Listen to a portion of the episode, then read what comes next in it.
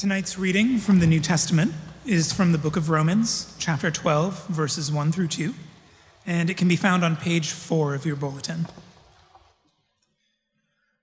I appeal to you, therefore, brothers, by the mercies of God, to present your bodies as a living sacrifice, holy and acceptable to God, which is your spiritual worship. Do not be conformed to this world, but be transformed by the renewal of your mind that by testing you may discern what is the will of God, what is good and acceptable and perfect. This is the word of the Lord.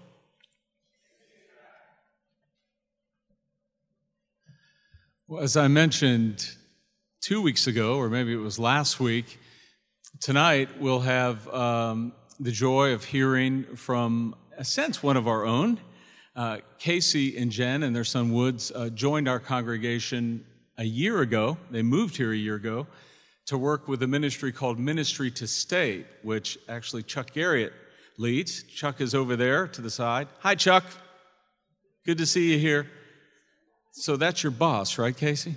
Okay. I don't let that bother you at all. He's such a gracious man. Anyway, uh, you know, Casey came here and he also led something this summer called the Commons, where interns and college students met together and I'll tell you, we heard just from so many people what a joy that was, how much they learned, the hospitality of their home, and the things that Casey brought. So uh, we're excited. He was ordained this summer and uh, had been looking forward to uh, getting him involved uh, in our ministry before our church. So, Casey, come on up, brother. We're so glad to have you here and to have you bring God's word to us. Will you pray with me?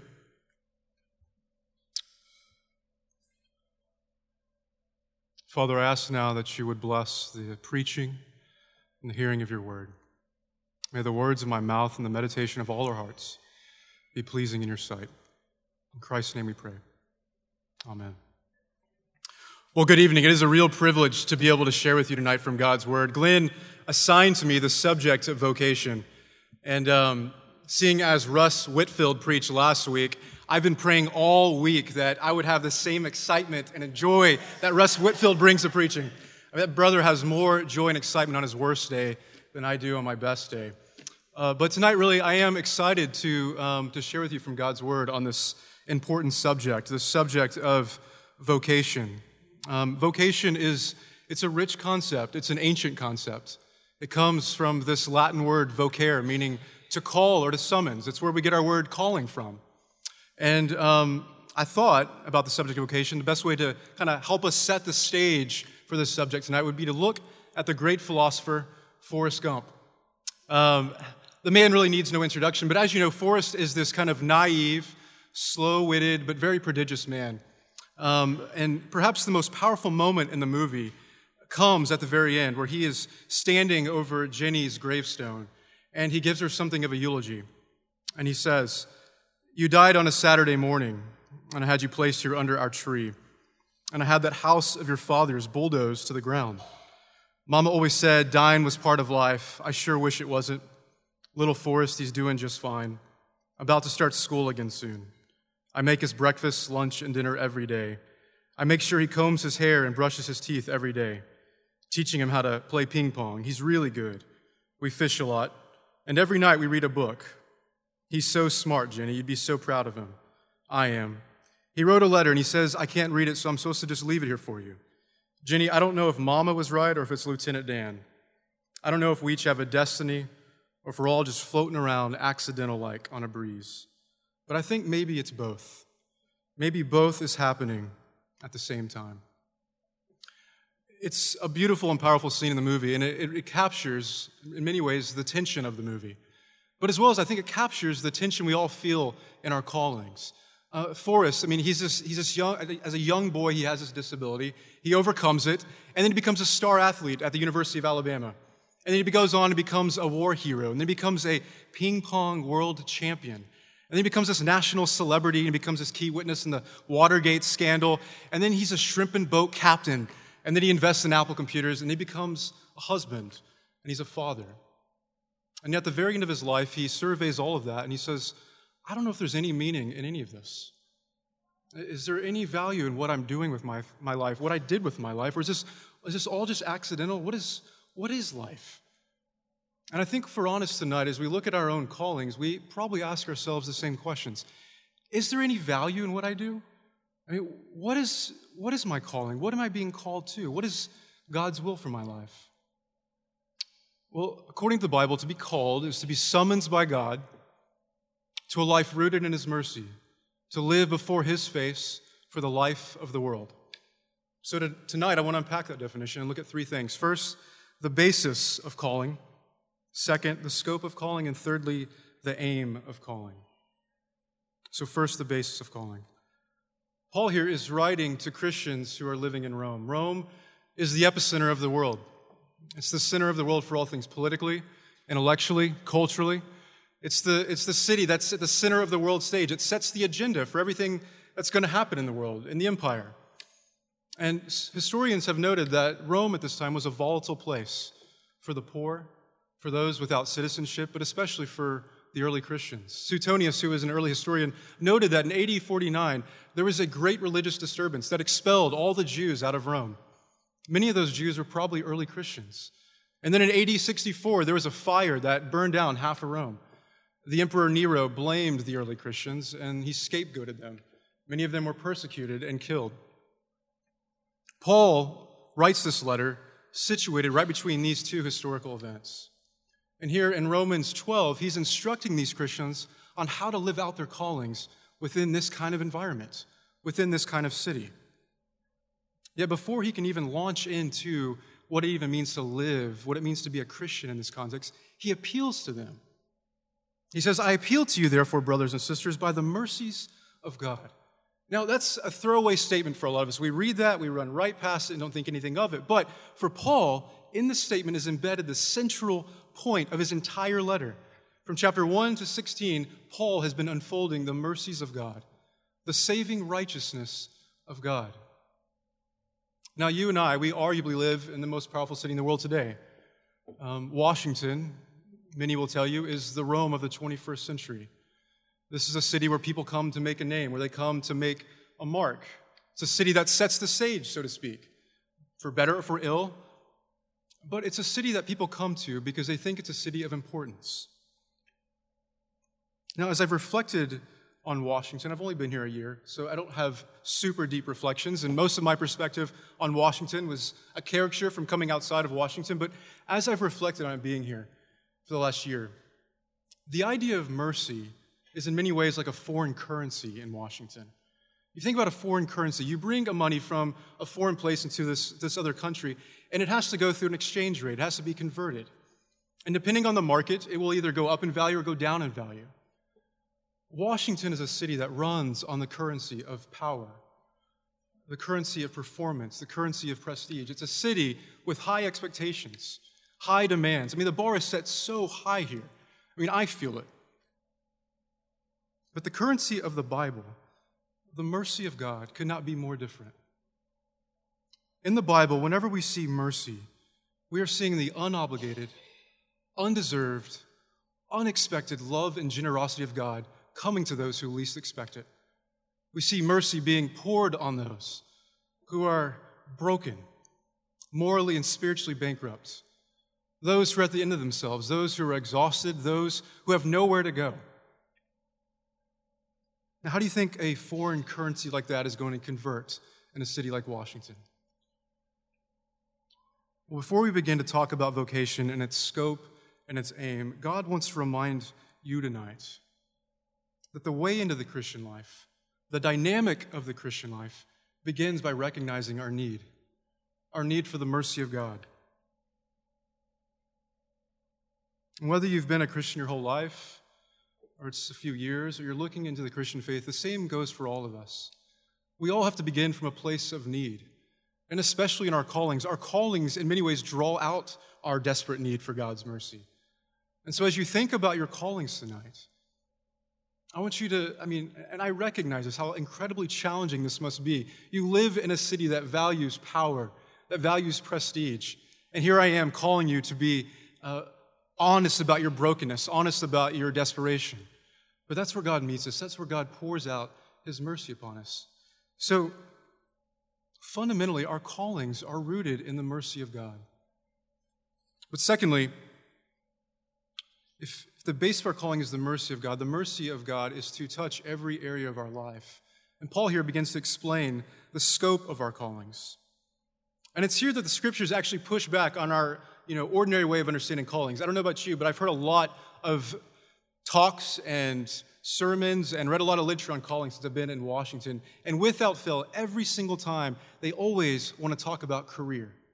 Your vocation is your occupation, your calling is your career. And if you look at the scriptures, though, they, they push back on this and they offer, offer this comprehensive view of calling, this view of calling that is multidimensional. And Paul here taps into that and he offers us a comprehensive view of what it means to have a calling. He says, Present your bodies as a living sacrifice, holy and acceptable to God, which is your spiritual worship. Now, whether you were a Jew or a common Roman citizen, you knew what sacrifice was all about. But to talk about a living sacrifice, I mean, that's a striking image. It's an oxymoron. I mean, sacrifices don't live, they die. But what Paul's doing here is he's drawing our minds back to the priestly service. He's using a common image in a new way. And what he's doing is he's showing us that what it means to be called to priestly service, what it, the priestly service is, what it means to be called into the temple, to offer a sacrifice on God's altar. But Paul takes us further than that. He takes us back to the garden. Now, why the garden? Well, the garden, Adam and Eve were placed in the garden to work it and to keep it. Those are the exact same verbs that we see um, the priests doing. They were working and they were keeping the temple. And what we see God doing is He's placing Adam and Eve in the original temple. Their original calling was to offer a sacrifice, but it was not a bloody sacrifice, it was a living sacrifice. It was themselves. And as they offered themselves to God, they were to cultivate that garden, they were to extend the glory of that garden to the furthest ends of the earth. That was their original calling. So, what Paul's doing here by alluding to a living sacrifice is he's drawing our minds back to our original calling. He's calling us back to what we were created for. And through Jesus, the true priest, the second, the greater Adam, he restores us to our original callings. He restores us to our original vocations. And the thing that God is calling us back to is the thing that He's always wanted. He wants us to offer Him ourselves, He wants you. Now, if you've been a Christian any amount of time, this is nothing new to you. This is kind of the, um, this is discipleship 101, you know, to offer um, yourself to God in all areas of life. All of life is worship. I don't think we're confused by that. But I, I think if we're really honest, we are incredibly challenged by that. Because what does that even mean? I mean, what does it mean to be a priest anyway, especially in the 21st century? Martin Luther, who was a 16th century German monk turned pastor, he wrote a lot about calling. And in his day, the church spoke on calling in a certain way. They understood calling to be this thing that ultimately, to have a true calling, was to do work for the church. And so the ultimate calling was to be a priest, to be the clergy. And Luther pushed back on that. He began to challenge that. And he said, you know, um, if Jesus is the ultimate priest, and if you're united to him, then you share in his priesthood. And what that means is that all of your life is spiritually significant. It's just not the work you do for the church, but every area of your life is spiritually significant to God. And Luther, he, while he understood calling to be this one thing, the, the priesthood of believers, he spoke of calling in a more dynamic way. And he used this word, what we translate into stations. It's this old word, stations or a state. And what Luther would say is that we have one calling, priesthood of believers, that's expressed through various stations. So, for example, if you, if you have a family or you belong to a family, if you're a mother, you're a father, you're a son, daughter, aunt, uncle, grandparent, you you bear a responsibility to a collective group of people, people that God has put around you. He's placed you in that family, that station in life. That is a calling. Paul would tell the, the Corinthians that if you neglect your family and, and fail to provide for them, you essentially deny God. So Luther would say that our families are a calling, they're a station. But if you're single and you aspire to marriage, that's a station. God calls you there to entrust the span of your life to Him, to trust that He, he knows the perfect timing for you, that he, he knows you're lonely, He knows you want to be married, but He calls you to trust Him. That is a station in life. If you're a roommate and you have roommates, your roommates aren't just people that help you pay the bills. They are people that God has placed in your life. It's a station in life where God is calling you to practice Christian virtues, to practice sacrifice, service, and love. If you're suffering tonight, that's a station in life that God calls you into a valley to entrust your soul to a faithful Creator who has found solidarity with you in the sufferings of His Son. And your job, that is a station as well, a place that God has called you to serve your coworkers, to use your gifts, to work for the common good. All of these are callings, they're stations. They are altars that God calls us to offer ourselves as a living sacrifice. And you see how different this is than the normal way of understanding calling. It's not just your career, it's the totality of your life lived before the face of God. It's a priest offering up everything to God. And lastly, there's the aim of our callings. You know, when conversations about vocation typically happen, you'll hear this phrase discerning your call. It's, it's an important concept in calling. You know, you'll hear things about your internal call, your external call, and all the circumstances that are around you and how you work out your calling. And Paul here kind of taps into that, but he does it in a very Jewish way. He, he, um, he shows us two things. And we're going to have two questions that I want us to answer as we close out. He shows us how to, what does it mean for our minds to be transformed? And what are we trying to understand? And secondly, how does this relate to discerning the will of God? Paul writes, Do not be conformed to this world, but be transformed by the renewal of your mind, that by testing you may discern what is the will of God, what is good, acceptable, and perfect. Now, this word that Paul uses here for world, it's confusing because if you look at the Greek, the word, you know, we get this word eon. It's where we, we get the word eon from this word that Paul is using. Eon, it's a, it's a long period of time. And so a better word would probably be the word age. Do not be conformed to this age. Because what Paul's doing here is he's contrasting two ways of thinking to two different ages. See, in Jewish theology, uh, it was believed that history was divided in two ages there was the present evil age, and there was the future new age.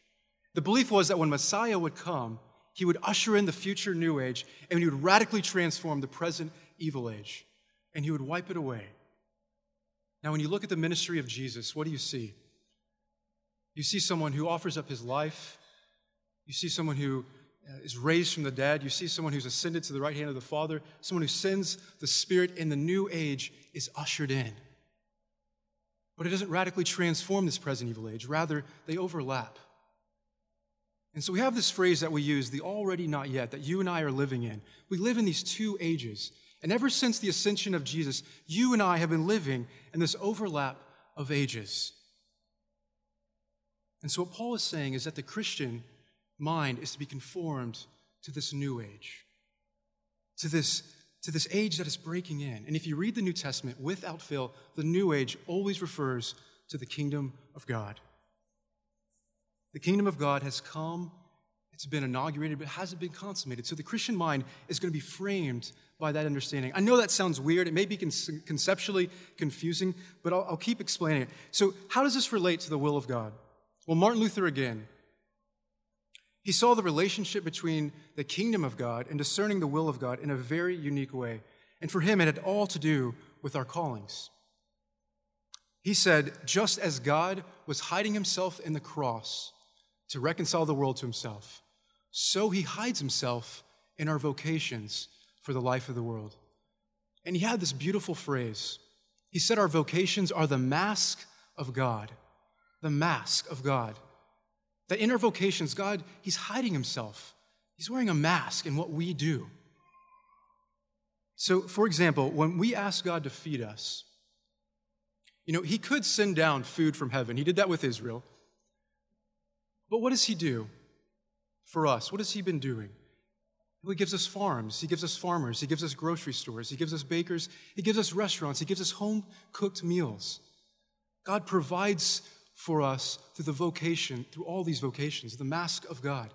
When we ask God to heal us, He could miraculously heal us and He can miraculously heal us. But what does He normally do?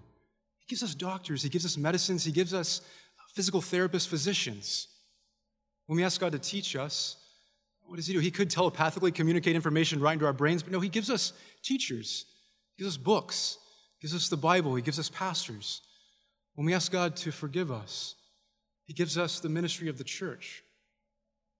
We ask God to govern us, He gives us governments, He gives us families. All of these are the mask of God. All of these are vocations in which God is working through us for the life of the world. Others' vocations are serving us, and through our vocations, we are serving the world. Now, I don't want you to get the wrong impression. Sin messes all this up. Sin distorts our vocations. And so I don't want you to make the connection that all human activity is divine activity.